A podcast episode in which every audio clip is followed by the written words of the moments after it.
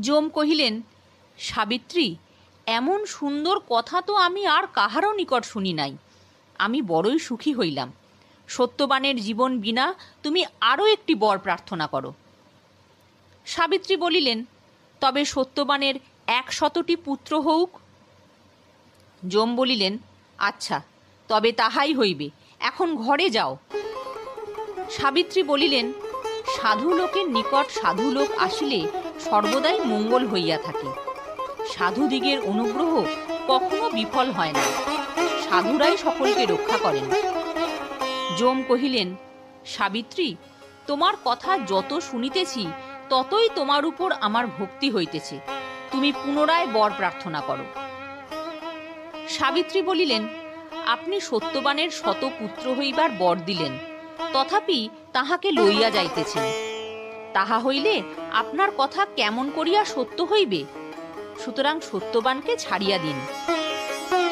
তখন যম আহ্লাদের সহিত সত্যবানের বাঁধন খুলিয়া দিয়া বলিলেন, এই নাও, তোমার স্বামীকে ছাড়িয়া দিলাম। ইহার পর চারিশত বৎসর তোমরা সুখে বাঁচিয়া থাকিয়া একশতটি পুত্র লাভ করো। এই বলিয়া যম সেখান হইতে প্রস্থান করিলে সাবিত্রী বনের ভিতরে ফিরিয়া আসিয়া দেখিলেন সত্যবানের দেহ সেইভাবে পড়িয়া রহিয়াছে। তখন তিনি পরম আদরে তাহার মাথাখানি কোলে লইবা মাত্র সত্যবান চক্ষু মেলিয়া বলিলেন, কি আশ্চর্য! রাত্রি হইয়া গিয়াছে, তবুও আমি ঘুমাইতেছিলাম। সাবিত্রী, তুমি আমাকে জাগাও নাই কেন? আর আমাকে যে ধরিয়া টানিতেছিল, সেই কালো লোকটি কোথায় গেল? সাবিত্রী বলিলেন, সেই লোকটি চলিয়া গিয়াছেন। এখন বোধহয় তোমার শরীর একটু সুস্থ হইয়াছে। এখন উঠো। দেখো, রাত্রি হইয়াছে। তখন সত্যবান উঠিয়া দাঁড়াইয়া চারিদিক চাহিয়া বলিলেন, আমার মনে হইতেছে যে, আমি শুধু ফল খাইয়া তোমাকে লইয়া বনে আসিয়াছিলাম। তারপর কাঠ চিরিতে চিরিতে আমার ভয়ানক মাথা ধরিল। আমি তোমার কোলে মাথা রাখিয়া ঘুমাইয়া পড়িলাম। তারপর যেন একটা ভয়ঙ্কর কালো লোককে দেখিলাম। সে সত্য কি স্বপ্ন তাহা বলিতে পারি না। তুমি কিছু দেখিয়াছ? সাবিত্রী বলিলেন, কাল সব বলিব, এখন রাত্রি হইয়াছে, চলো শীঘ্র বাড়ি যাই, নহিলে বাবা আর মা ব্যস্ত হইবেন। অন্ধকার হইয়াছে, জানোয়ারেরা ডাকিতেছে, আমার বড়ই ভয় হইতেছে। সত্যবান বলিলেন, এই ভয়ঙ্কর অন্ধকারের মধ্যে তুমি পথ দেখিতে পাইবে না। সাবিত্রী বলিলেন, তোমাকে বড় দুর্বল বোধ হইতেছে। তোমার যদি চলিতে কষ্ট বোধ হয়, তবে না হয় চলো, এইখানেই আজ রাত্রি থাকি। ওই দেখো, একটা গাছ জ্বলিতেছে। ওইখান হইতে আগুন আনিয়া এই কাঠগুলো জ্বালাইয়া দিই। তাহা হইলে তোমার একটু আরাম বোধ হইতে পারে। সত্যবান বলিলেন, আমার এখন বেশ ভালো বোধ হইতেছে। চলো, ঘরেই যাই। আর কখনো আমার ঘরে ফিরিতে এত দেরি হয় নাই। সন্ধ্যা হইলেই মা আমাকে ঘরের ভিতরে বন্ধ করিতেন।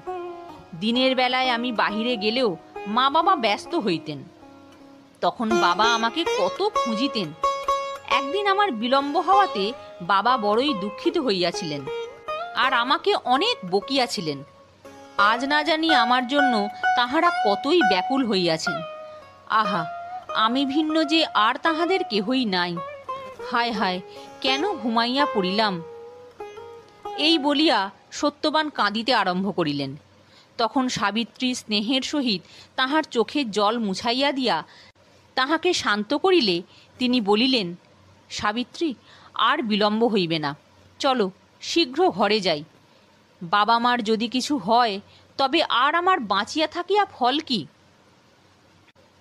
তখন সাবিত্রী সত্যবানের কুড়াল আর ফলের ঝুড়ি হাতে করিয়া লইলে, সত্যবান এক হাতে তাহার বাম কাঁধের উপর ভর দিয়া ধীরে ধীরে চলিতে লাগিলেন। বনের সকল পথই সত্যবানের বেশ ভালো রূপে জানা ছিল, কাজেই অন্ধকারের ভিতরেও তাহাদের চলিতে বিশেষ কষ্ট হইল না।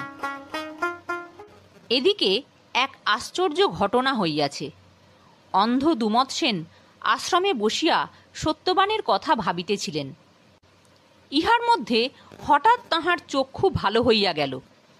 তিনি আশ্চর্য হইয়া চারিদিকে চাহিয়া বলিলেন, সত্যবান কোথায়? যখন শুনিলেন, তিনি তখনও ফিরেন নাই, তখন আর তাহার দুঃখের সীমা রহিল না। তখন সেই অন্ধকারের ভিতরেই স্ত্রীকে লইয়া তিনি বনে বনে সত্যবানকে খুঁজিবার জন্য পাগলের মতো ছুটিয়া বাহির হইলেন। কাঁটার ঘায়ে তাহাদের পা ক্ষতবিক্ষত হইয়া গেল। শরীর বাহিয়া রক্ত পড়িতে লাগিল। সে কষ্ট তাহাদের কষ্ট বলিয়াই মনে হইল না। কোনো শব্দ হইলেই দুমত সেনের মনে হইতে লাগিল যে, ওই বুঝি উহারা আসিতেছে। এই মনে করিয়া তিনি কতবার যে, সত্যবান সত্যবান, সাবিত্রী সাবিত্রী বলিয়া ডাকিলেন, তাহার সংখ্যা নাই। ভাগ্যিস আশ্রমের লোকেরা এই শব্দ শুনিয়া অনেক কষ্টে তাহাদিগকে খুঁজিয়া বাহির করিলেন। নচেত না জানি কি হইত। মুনিরা সকলে তাহাকে আশ্রমে আনিয়া অতি মিষ্টভাবে তাহাকে বুঝাইয়া শান্ত করিতে লাগিলেন। সুবচা বলিলেন, আপনারা স্থির হউন। সাবিত্রীর পুণ্যের বলে সত্যবান অবশ্যই জীবিত আছেন, ইহাতে সন্দেহ নাই। গৌতম বলিলেন, আমি অনেক তপস্যা করিয়াছি, লোকের মনের কথাও বলিয়া দিতে পারি। আমি নিশ্চয় বলিতেছি, সত্যবানের মৃত্যু হয় নাই। এ কথায় গৌতমের একজন শিষ্য বলিলেন, আমার গুরুদেবের কথা কখনো মিথ্যা হয় না, সত্যবান অবশ্যই বাঁচিয়া আছেন। দালভ্য কহিলেন তোমার চক্ষু যখন ভালো হইয়াছে, তখন সত্যবানও ভালো আছেন। মুনিদিগের কথায় দুমত সেন অনেক স্থির হইয়াছেন, এমন সময় সাবিত্রী আর সত্যবান হাসিতে হাসিতে আশ্রমে ফিরিয়া আসিলেন। তাহাতে মুনিগণ আনন্দে কোলাহল করিতে করিতে দুমত সেনকে কত যে আশীর্বাদ করিলেন, তাহার সীমা নাই। তারপর সকলে সত্যবানকে জিজ্ঞাসা করিলেন, সত্যবান আজ তোমার ঘরে ফিরিতে এত বিলম্ব হইল কেন? তোমাদের জন্য তোমার পিতামাতা কত যে কষ্ট পাইয়াছেন, তাহা বলিয়া শেষ করা যায় না।